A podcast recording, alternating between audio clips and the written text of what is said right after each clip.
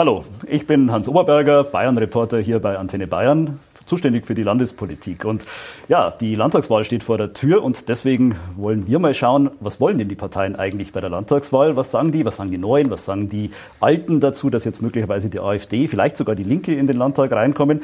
Darüber wollen wir reden mit Vertretern von allen Parteien. Wir haben alle Spitzenkandidaten dazu diese Woche zu uns eingeladen, einen nach dem anderen, jeden Tag.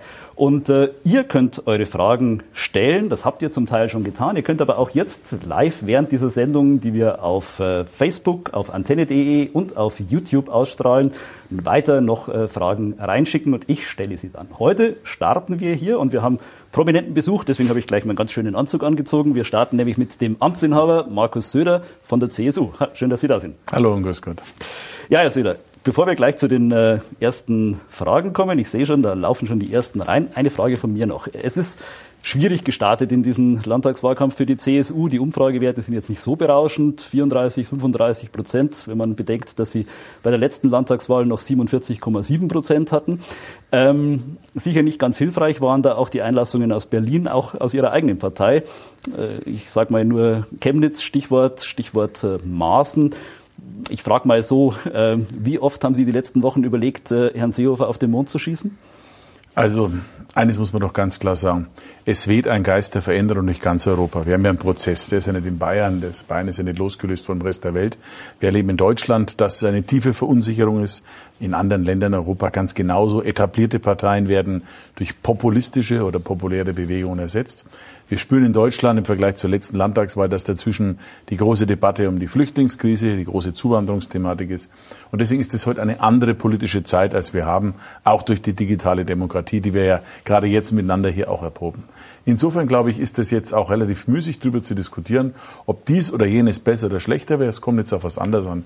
Es kommt darauf an, dass, darauf an in verunsicherten Zeiten ein Maß an Stabilität zu zeigen. Bayern geht sensationell, besser als jedem anderes Land. Das kann man also objektiv bestätigen.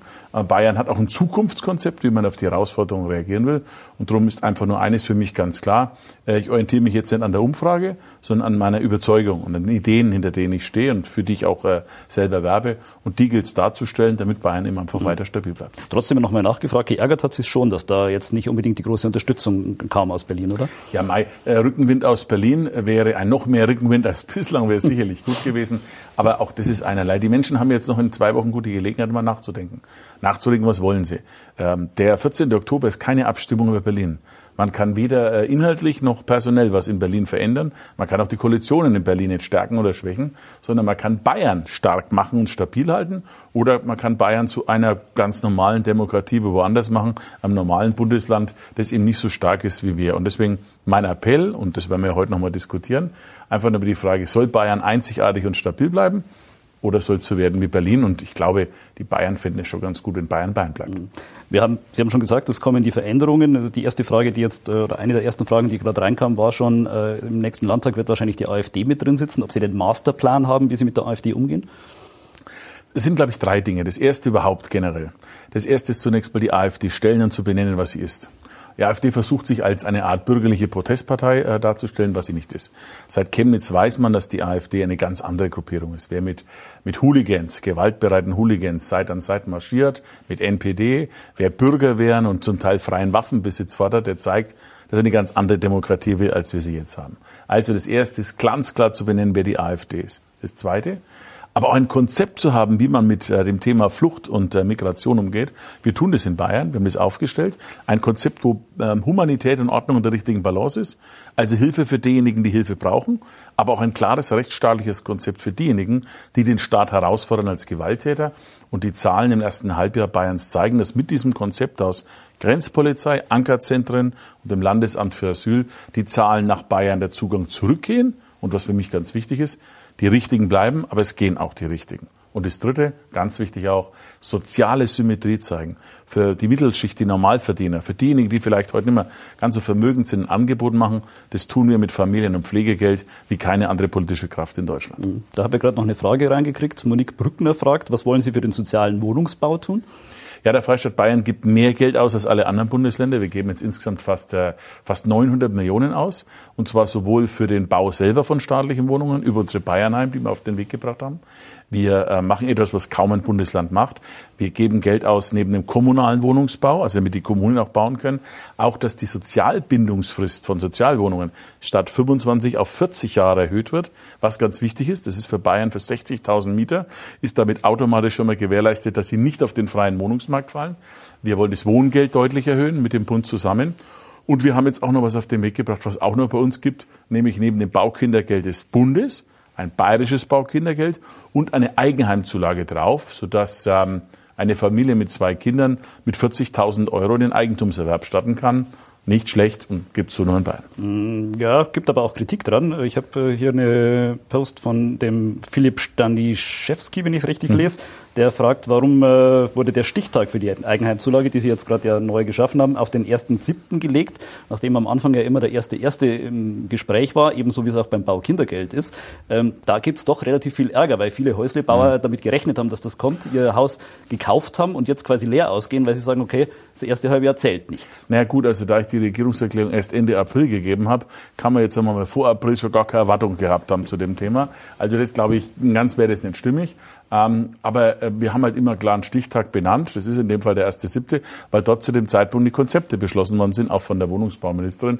Ich halte es schon für sehr vertretbar. Und sorry, wir sind das einzige Land, das so etwas macht. Ja, manchmal ist es auch so ein bisschen, wenn ich ehrlich sein darf, auch ein, ein Zug dieser Zeit, dass wir, obwohl es uns so super geht, immer über das Kleine äh, streiten, was alles in Ordnung ist. Also äh, Zuschauer hat natürlich recht, darf alles hinterfragen, völlig in Ordnung. Aber wenn ich mal denke, was um uns herum passiert in der Welt, ne, was für Veränderungen stattfinden, glauben wir wirklich, dass das alles so bleibt? Glauben wir, dass wir diesen Wohlstand, den wir jetzt einfach so haben, einfach so verlängern? Deswegen sage ich mal, wir sind echt gut vorbereitet auf die Zukunft, aber man muss sich schon auch um das große Ganze kümmern. Und deswegen, äh, Bayern geht super, aber dass das so bleibt, das wird sportlich. Mhm. Naja, Bayern geht super, aber natürlich nicht allen in Bayern geht super. Das sind mhm. sogar Ihre Worte. Die, die Schere ist zum Absolut. Teil relativ groß. Wir haben da auch Fragen dazu gekriegt. Ja. Elke Endres zum Beispiel fragt, oft ist ein warmes Mittagessen in der Kita für Eltern nicht erschwinglich. Wir leisten uns aber den Luxus für Hartz-IV-Bezieher und Asylbewerber, diese Kosten zu übernehmen. Was sagen Sie der Dame? Ja, zum einen sage ich, dass wir jetzt das Familiengeld auf den Weg gebracht haben. Als einziges Bundesland 250 Euro im Monat. Äh, das gibt den Familien nicht nur die Chance, Wahlfreiheit zu haben, ob sie zu Hause bleiben oder in die Kita. Es stärkt auch die Familien. Also muss man einfach sehen. Macht kein, kein anderes Bundesland macht so etwas.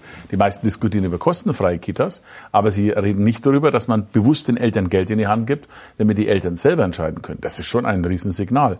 Und das Zweite, unser Ziel ist ja, so wenig Hartz IV wie möglich zu haben, beispielsweise beim Thema Migration. Darum sagen wir, wir entscheiden schneller als andere Bundesländer. Die Ankerzentren, die immer gern kritisiert werden, haben den großen Vorteil, dass nach drei Monaten eine Entscheidung stattfindet, nicht nach drei Jahren wie, oder vier Jahren, wie bislang der Fall. Und damit wissen dann auch alle Betroffenen, ob man bleibt oder nicht. Und wer bleiben will und eine Integrationsperspektive hat, weil er arbeiten kann und auch einen Arbeitsplatz hat, äh, der soll alle Chancen haben. Wer aber ganz klar sagt, dass er, dass er Gewalt anwendet, Straftäter ist oder Randalierer, der muss das Land wieder verlassen und soll eben nicht Bezieher von äh, sozialen Leistungen sein. Mhm. Jetzt waren Sie ganz schnell von dem Familiengeld wieder weg, 250 Euro pro Kind ja. pro Monat, das kommt, beim dritten Kind äh, dann schon 300 ja. Euro. Ähm, aber auch da stellt sich ja im Moment zum Beispiel die Frage, ob das für die, sagen wir mal, weniger äh, wohlhabenden Familien überhaupt greift, weil es sein kann, dass ein Teil davon bei Hartz IV wieder einbehalten ja. wird. Sie haben jetzt ein großes Rechtsgutachten, 100 mhm. Seiten an, äh, nach Berlin geschickt. Ähm, warum hat man das vorher nicht abgecheckt? Also erst einmal betrifft es 8 Prozent. Also 8 Prozent der Kinder in Bayern sind Hartz-IV-Kinder. Das ist also schon mal deutlich weniger als äh, in vielen anderen Bundesländern. Und ich wehre mich auch ein bisschen zu sagen, andere Kinder werden nicht auch bedürftig, nebenbei bemerkt. Also äh, das ist also die Fehlvorstellung von SPD und Grünen, die sagen, wer ein Euro mehr als Hartz IV verdient, ist schon besser verdienender. Wie absurd. Also da merkt man auch, dass null Ahnung ist, wie, wie so eine normale Lebenssituation von einem Maurer, einem Busfahrer oder einer Krankenschwester oder Sekretärin ist. Also relativ typisch. Das ist vorher alles besprochen worden. Äh, gab es Rechtsgutachten, die das jetzt bestätigen. Ich muss Ihnen ganz ehrlich sagen, ich verstehe die SPD nicht mehr. Also wie man, wie man bei den Schwächsten als SPD einen Rechtsstreit beginnen kann, das zeigt nur ehrlicherweise, in welchem Zustand die SPD ist. Schade übrigens, weil ich glaube, es bräuchte Volksparteien, auch im Sozialen. Deswegen immer mein Vorschlag, die SPD soll dort bei unseren eigenen Kindern äh, die zustimmen, dass Geld ausbezahlt werden kann und mithelfen, dass wir diese Transfers von Kindergeld nach Osteuropa, wo es gar offensichtlich gar keine Kinder gibt, an irgendwelche Briefkastenfirmen, das sollte man lieber abstellen. Ja, was aber natürlich auch ein vergleichsweise kleines Thema ist jetzt. Ne? Das ist ja nicht die große SPD-Oberbürgermeister haben es zum massiven Thema gemacht, national, Sie erinnern sich. Und also wenn SPD-Oberbürgermeister das kritisieren, mhm. dann könnte sogar ein SPD-Bundesminister mal ein offenes Ohr dafür haben. Wir haben eine Frage. Kerstin Runge fragt, was soll sich für Pflegekräfte verbessern? Ein Riesenthema. Sie haben das äh, auch schon angesprochen in Ihrer Regierungserklärung, aber die Not ist dramatisch. Manche Pflegestationen stehen quasi vor dem Kollaps. Äh, was kann man da tun? Also wir arbeiten ja alle dran. Ich meine, die Kernverantwortung liegt zunächst, zunächst mal beim Bund. Ähm, wir machen aber kooperativ miteinander. Also wir bauen erstmal selber Pflegeplätze aus. 1500 neue äh, finanzieren wir. Wir wollen 2000 zusätzliche Pflegekräfte finanzieren. Ab 1.1. ist das die Möglichkeit. Wir wollen für die Pflegekräfte natürlich auch eine bessere Situation haben. Wir bauen Wohnungen in den Großstädten für Pflegekräfte mit. Warum? Ganz einfach, weil äh, aufgrund der aktuellen Bezahlung und den hohen Mieten sich das äh, jemand auch kaum leisten kann mit so einem Einkommen. Wir sind sehr für die Tarifbindung. Also wir wollen, dass alle gleich bezahlt werden und nicht nur einige schlechter. Und äh, wir wollen auch ein Stück weit zum Teil Akademisierung und Stärkung der Berufsausbildung bei Pflegekräften und auch ganz klar, äh, das hat der Bundesgesundheitsminister, als er bei uns im Kabinett war, gesagt, auch ein Zugang aus dem Ausland für Pflegekräfte und in einigen Fällen haben wir auch gesagt, jetzt im Thema bei, bei Flucht, äh, viele Flüchtlinge, die da sind, die einen Job in der Pflege annehmen wollen und das gut machen, die sollen dann auch den Zugang finden. Ich glaube persönlich, dass, das gilt übrigens wie für den Wohnungsbau, dass bei diesen beiden Themen wir ähm, mittelfristig das Ganze sehr erfolgreich starten können, weil endlich kümmert sich jemand drum. Schauen Sie, in Pflege kümmert sich ja normalerweise in der Öffentlichkeit keiner. Wir haben das jetzt gemacht. Wir haben übrigens noch anderen Pflegekräfte riesen Unterstützung gegeben. Nur mal zur Zahl für die Zuhörer und Zuschauer. Äh, zwei Drittel der Pflegekräfte in Bayern sind zu Hause. Also kriegen keine Bezahlung, sondern sind Familienangehörige. Die haben noch nie was bekommen. Da haben wir jetzt mit dem Landespflegegeld ein Riesensignal gesetzt von 1000 Euro, dass die zu Hause auch die Pflege ich sage jetzt mal auch ähm, honoriert wird, respektiert wird, dass man sich mal eine Auszeit mit der Familie nehmen kann. Und so stelle ich mir die Balance vor. Pflege zu Hause wird gestärkt, Pflegeplätze werden unterstützt und Pflegekräfte selber bekommen auch von uns echten Rückenwind. Mhm. Wobei kurz einwerfen darf, bei dem Landespflegegeld hatten Sie die ähnliche Debatte, dass auch die Frage ist, ob das angerechnet wird. Und tatsächlich wird ja zumindest ein Teil auf die Hilfe zur Pflege, eine Bundesleistung angerechnet. Auch da natürlich die Frage, war das jetzt alles so eine hoppla die Hopp-Leistung, die man zwingend noch schnell vor der Landtagswahl äh, als Geschenk raushauen musste, ohne dass man sie handwerklich durchdacht hat? Wenn Sie die Leistung, die Menschen als Pflege ihren Angehörigen geben, als Geschenk an, äh, ansehen, hm. dann finde ich, tun Sie den Menschen Unrecht. Also mich stört es ein bisschen so, ähm, einerseits fordern Journalisten wie Sie zu Recht, man muss die soziale Symmetrie wahren. Und wenn ein Staat dann mal was macht, und zwar anders als in Berlin, wo es Jahre dauert, bis mal überhaupt was passiert, wo sich die politischen Gruppen streiten und jeden Tag was anderes beschließen. Wir in Bayern machen das. Ich sage, was ich denke, ich mache, was ich sage. Es kommt an, es wird gerade ausbezahlt. Da gibt's wieder das typische Genörkel. Ja, hätte man nicht vielleicht dies oder jenes oder hätte man noch mal drei Jahre warten müssen. Die Menschen brauchen jetzt Hilfe. Das kriegen sie in Bayern auch. Auch ein Thema, das ähm, eine sehr soziale Komponente hat, Wohnen. Wir haben eine Frage gekriegt, Nathalie Krischer, wenn ich es recht lese, fragt, was ist mit bezahlbarem Wohnraum? Was soll da gemacht werden? Das haben wir ja schon mal als erste Frage quasi gehabt. Sag's noch einmal. Wir haben ein Programm mit fast 900 Millionen, 900 Millionen. Dazu fördern wir Selbstwohnungen, die wir bauen, mit einer eigenen staatlichen Wohnungsgesellschaft.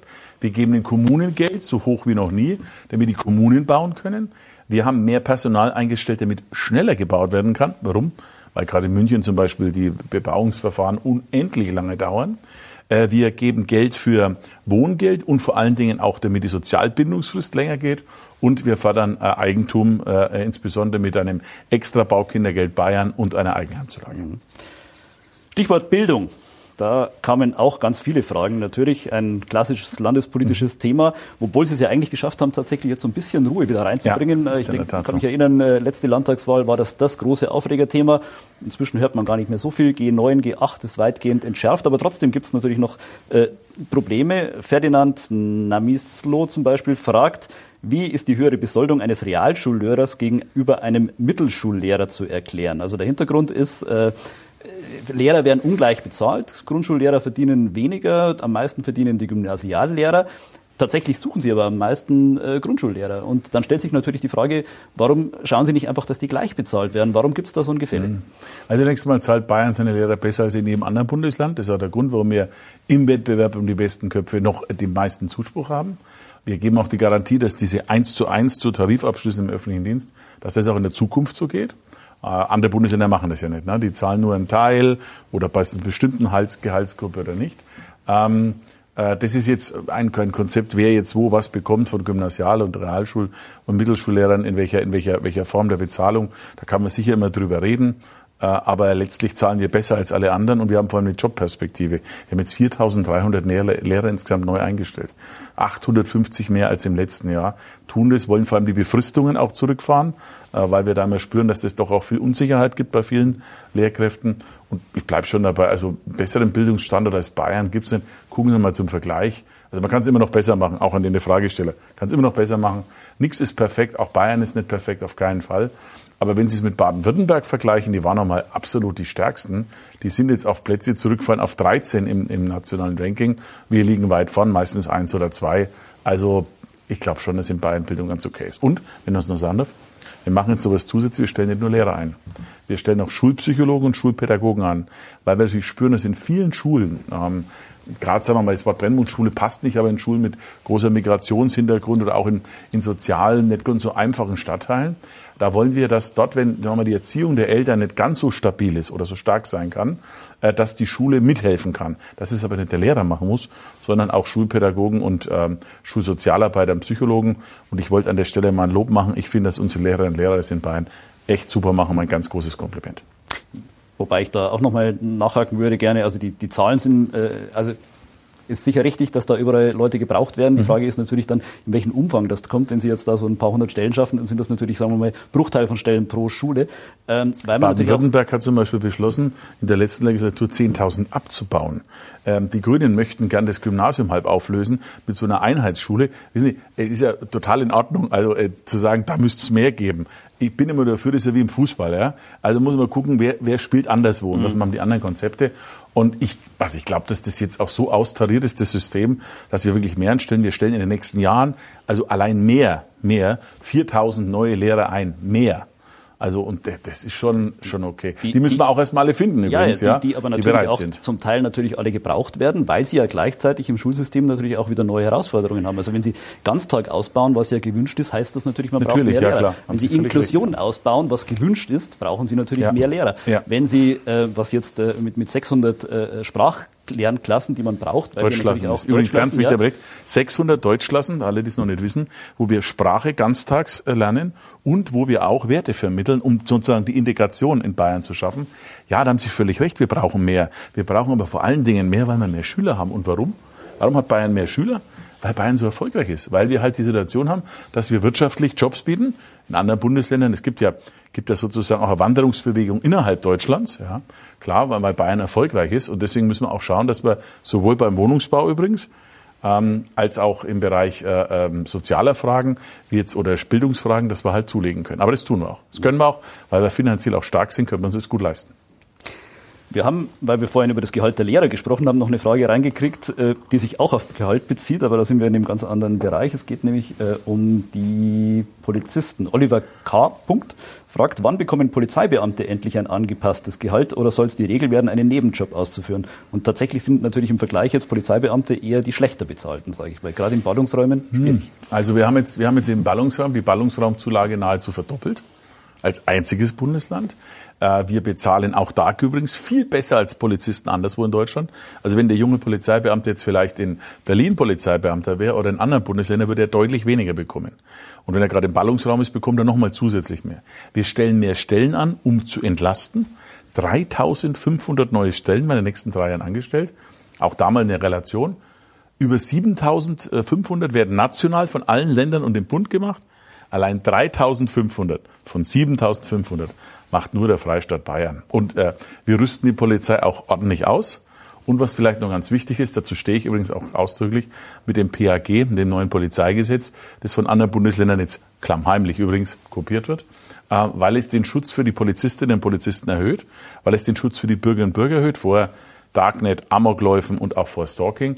Deswegen glaube ich einfach, also wenn ein Polizist in Bayern zu sein, ist eine deutlich bessere Sache als woanders. Mhm. Wir stehen auch hinter der Polizei. PAG, Sie haben das Stichwort jetzt gerade mhm. schon gebracht, das war natürlich höchst umstritten. Ähm, wir hatten im Frühjahr, Sommer äh, ja. Großdemos in München, aber auch in anderen Städten mehrere 10.000 Leute, die gegen das Polizeiaufgabengesetz auf die Straße gegangen sind. Wir haben ähm, am Donnerstag, äh, am Mittwoch, am Feiertag ist wieder eine große Demo in München angekündigt dagegen. Denken Sie denn dran, das nochmal zu überarbeiten oder ist das so, wie es ist und äh, die sollen sich jetzt erstmal alle beruhigen? Sorry, kein einziger Vorwurf stimmt, hat doch gestimmt. Jetzt sind wir mal ganz ehrlich. Sie haben berichtet zu Recht, da gibt es Sorgen und Vorwürfe. Handgranaten wurden geschmissen, äh, Endloshaft würde gemacht, Richter würden nicht befragt, Leute würden ausgeschnüffelt. Ich kenne alle Vorwürfe. Ähm, und kein einziger Vorwurf hat sich durch das Inkrafttreten äh, irgendeine Form verifizieren lassen. Sogar im Gegenteil, ist ja schon seit einem Jahr, ist ja zum Teil dieses Gesetz schon in Kraft. Seit einem Jahr fast schon. Also man muss mal die Relationen sehen. Äh, ich nehme Sorgen immer ernst. Verstehen Sie? Das ist ja, wenn jemand eine Sorge hat vor irgendeiner Sache, dann muss man sie ernst nehmen. Wir haben eine Kommission eingesetzt, die das jetzt überwacht und überprüft. Also es führt im Moment definitiv zu mehr Sicherheit und nicht zu weniger. Und wo ich mich ein bisschen schwer tue, ist über, über manche Kumpanei. Also Leute, die unsicher sind, ob so ein Gesetz gut oder schlecht ist, mein Respekt, muss man diskutieren. Die Polizei hat es übrigens gemacht und hat nahezu jeden Vorwurf auch in der direkten Kommunikation ausräumen können. Aber wenn jetzt sagen die Grünen und die FDP mit der Linkspartei klagen, habe ich ein bisschen Bauchgrimmen, denn die Linkspartei Jugend sagt zum Beispiel, Bullenstaat, wir haben dich zum Kotzen satt. Und jetzt stellen Sie sich mal vor, wie das für einen jungen Polizisten wirkt, wenn man gegen sie klagt mit solchen Worten. Das finde ich nicht schön. Anderes Thema. Lukas Ziegler hat geschrieben und fragt, wann kommt endlich schnelles Internet auf dem Land? Ja, sind wir doch mittendrin. Also äh, ähm, als ich die Aufgabe mal als Heimatminister übernommen habe, sah es ja echt trostlos aus. Da gab es gar nichts. Ähm, wir haben jetzt über 42.000 Kilometer Glaswasser bereits verlegt. Nur mal zur Relation. Oberberger, das ist mehr, als das gesamte Staats- und Kreisstraßennetz in Bayern Kilometer hat. Also nur mal von der Dimension. Und es muss natürlich noch mehr werden. Wir haben in, in unserem Programm sind, glaube ich, 98 Prozent der bayerischen Gemeinden drin. Das man ja mit den Gemeinden machen. Das Problem im Moment ist nicht, dass der Staat nicht Geld macht. Das Problem ist nicht, dass es nicht verlegt werden könnte. Uns fehlt ehrlicherweise die Baufirmen äh, etwas, weil der Erfolg so groß ist, das zu machen. Aber das Ziel Glasfaser in jedes Haus läuft. Wir sind auf einem sehr guten Weg. Wir haben bei 50 Mbit, was noch viel zu wenig ist, klar, 84 Prozent, glaube ich, im Moment in Bayern Versorgung. Wir wollen natürlich noch mehr haben, aber das ist nur eine Frage der Zeit. Das ist auf den Weg gebracht. Und das Problem ist natürlich auch, dass man es relativ spät erkannt hat, das Problem. Ne? Also der, der, das, das, Level, bei dem äh, naja. man angefangen hat, äh, war relativ spät, weil die CSU natürlich jahrelang darauf gesetzt hat, zu sagen, das ist ein privates Problem und kein staatliches. Naja, jetzt sagen Sie mal ein Bundesland, das mehr getan hat, bislang mehr investiert hat. Zuletzt, jetzt ist natürlich ordentlich was Sie machen. Auch davor. Welches Bundesland hat in Deutschland mehr gemacht dafür als wir? Sie sehen keiner. Und äh, ähm, meine ich, mir wurde die Aufgabe gestellt, ich habe sie angepackt. Ich denke auch, wir haben sie auf einen guten Weg gebracht. Ähm, man muss auch ehrlicherweise dazu sagen, der technologische Fortschritt ist so schnell, dass er zum Teil mit administrativen Vorgaben sich schwer tut. Ein Beispiel. Für die Europäische Union gilt im offiziellen Beihilferecht 30 Megabit als Grenze für schnelles Internet. Jetzt lacht jeder Zuschauer oder Zuhörer und sagt, hey, 30 Megabit ist also wirklich nicht besonders schnell.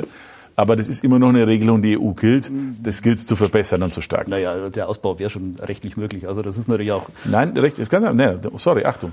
Wenn du, wenn du etwas ausbaust, wo jetzt sagen wir mal 35 äh, äh, Megabit ist, dann ist es eine Beihilfe.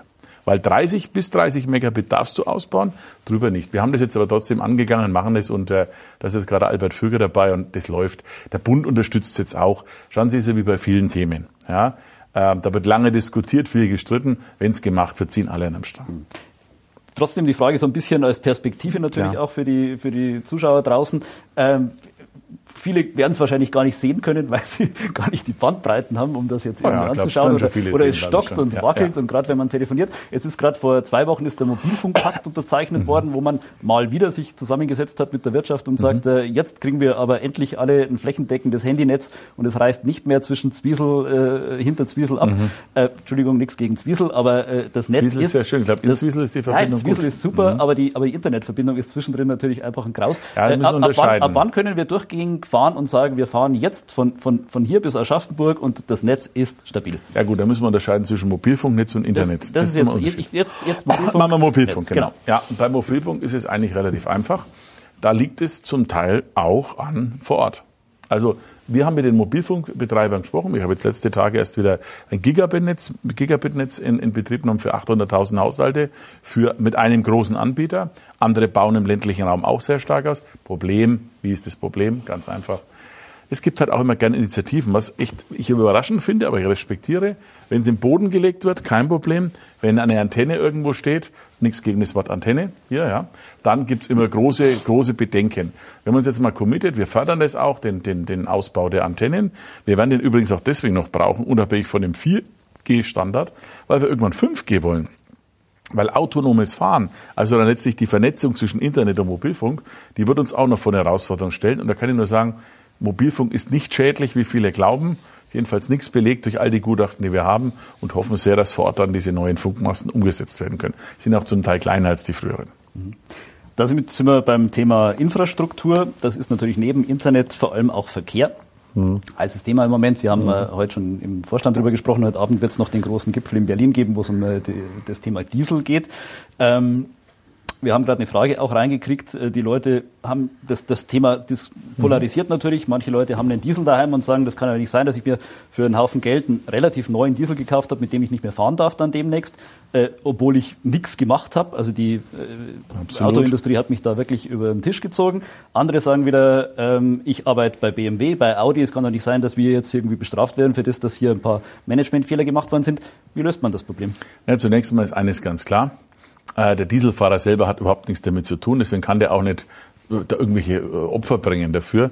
Denn der Dieselfahrer ist ja eigentlich jemand, der besonders ökologisch gedacht hat, weil er den Klima schützen wollte. Der Diesel ist im Vergleich zum Normalbenziner ja eine besonders ökologische Variante aus Sicht des CO2. Deswegen glaube ich, ist es eine Lösung, die jetzt stattfindet, wird ja heute Abend in Berlin diskutiert, darf auf keinen Fall zulasten der Dieselfahrer stattfinden und es sollte auch ein bürokratisch umsetzbares Konzept sein. Äh, wie, das muss jetzt mal der Bund diskutieren, es hat ziemliche Verästelungen. Aber generell sage ich Ihnen auch, die Art und Weise, wie wir in Deutschland über das Auto reden, wundert mich ehrlich gesagt auch.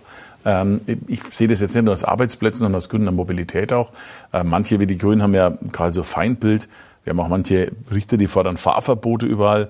Wenn man sich mal Fahrverbote in Hamburg anschaut, ja, relativ absurd, ne? da ist ein Fahrverbot an der Straße. Das Ergebnis ist, die Leute fahren halt drumherum, die Schadstoffbelastung wird nicht weniger. Mein Ansatz ist, dass wir sozusagen beim Thema Schadstoffbelastung jetzt nicht gegen den Diesel zu Felde ziehen sollten, sondern ÖPNV ausbauen. Da mache ich ja auch Vorschläge wie in keinem Bundesland. Ich bin der Meinung, wir brauchen einheitliche Tickets in Bayern. Wir brauchen mehr Linien. Wenn man mal München nimmt, eine Ring-S-Bahn um München herum, als Provisorium auch äh, Busse beispielsweise. Wir brauchen äh, mehr Fahrzeuge auf den Linien und, ich sage es ganz offen, auch ein 1-Euro-Ticket auf, auf, auf die Dauer.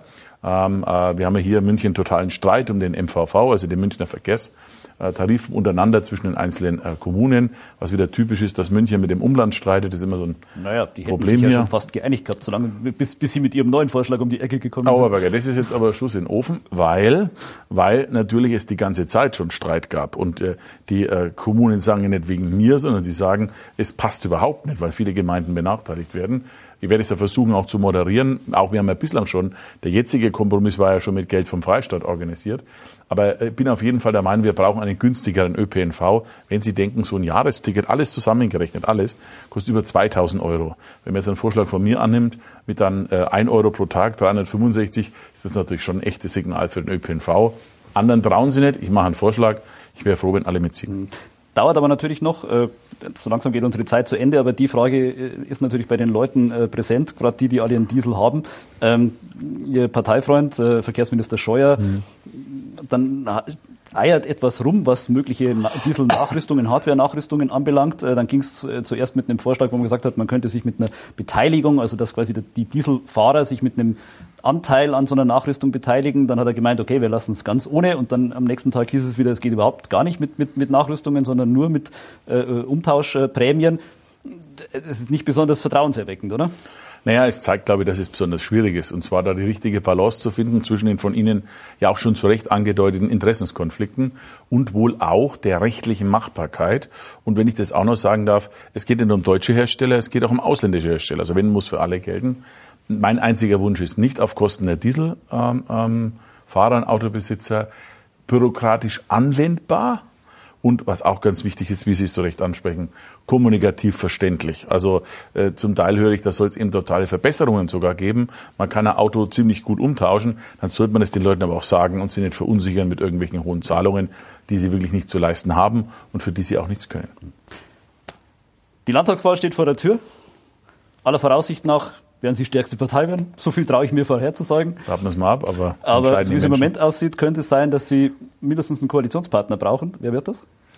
Das weiß ich nicht, weil ich nicht weiß, wie das Ergebnis ausgeht. Ich werbe für ein Höchstmaß an Stabilität, rate auch allen anderen, sich da nicht zu so sicher zu sein bei dieser Herausforderung.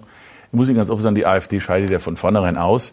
Und wo ich echt enttäuscht war, war über die Grünen, weil das Programm, das die Grünen vorgeschlagen haben, ist das uralte spießige Programm, Fahrverbote, Tempolimits, keine Abschiebung von Straftätern beispielsweise, Einschränkungen mit viel Bürokratie in der Landwirtschaft, obwohl Bayern viel gesünder und sauberer ist als Länder, in denen die Grünen beispielsweise, wie Herr Habeck mal war, Landwirtschaftsminister waren, also und wollen Flächen verbrauchen und dann keine neuen Wohnungen bauen.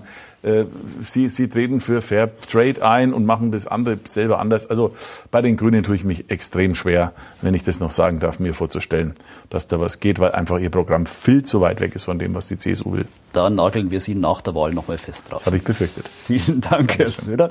Wir sind gespannt. Morgen geht's weiter, das war's schon wieder. Wir haben die ganze Woche einen Spitzenkandidat nach dem anderen zu Gast. Äh, ich darf auf morgen verweisen. Morgen 18 Uhr hier zu Gast auf diesem Stuhl dann der Landesvorsitzende der bayerischen AfD, Martin Sichert. Servus.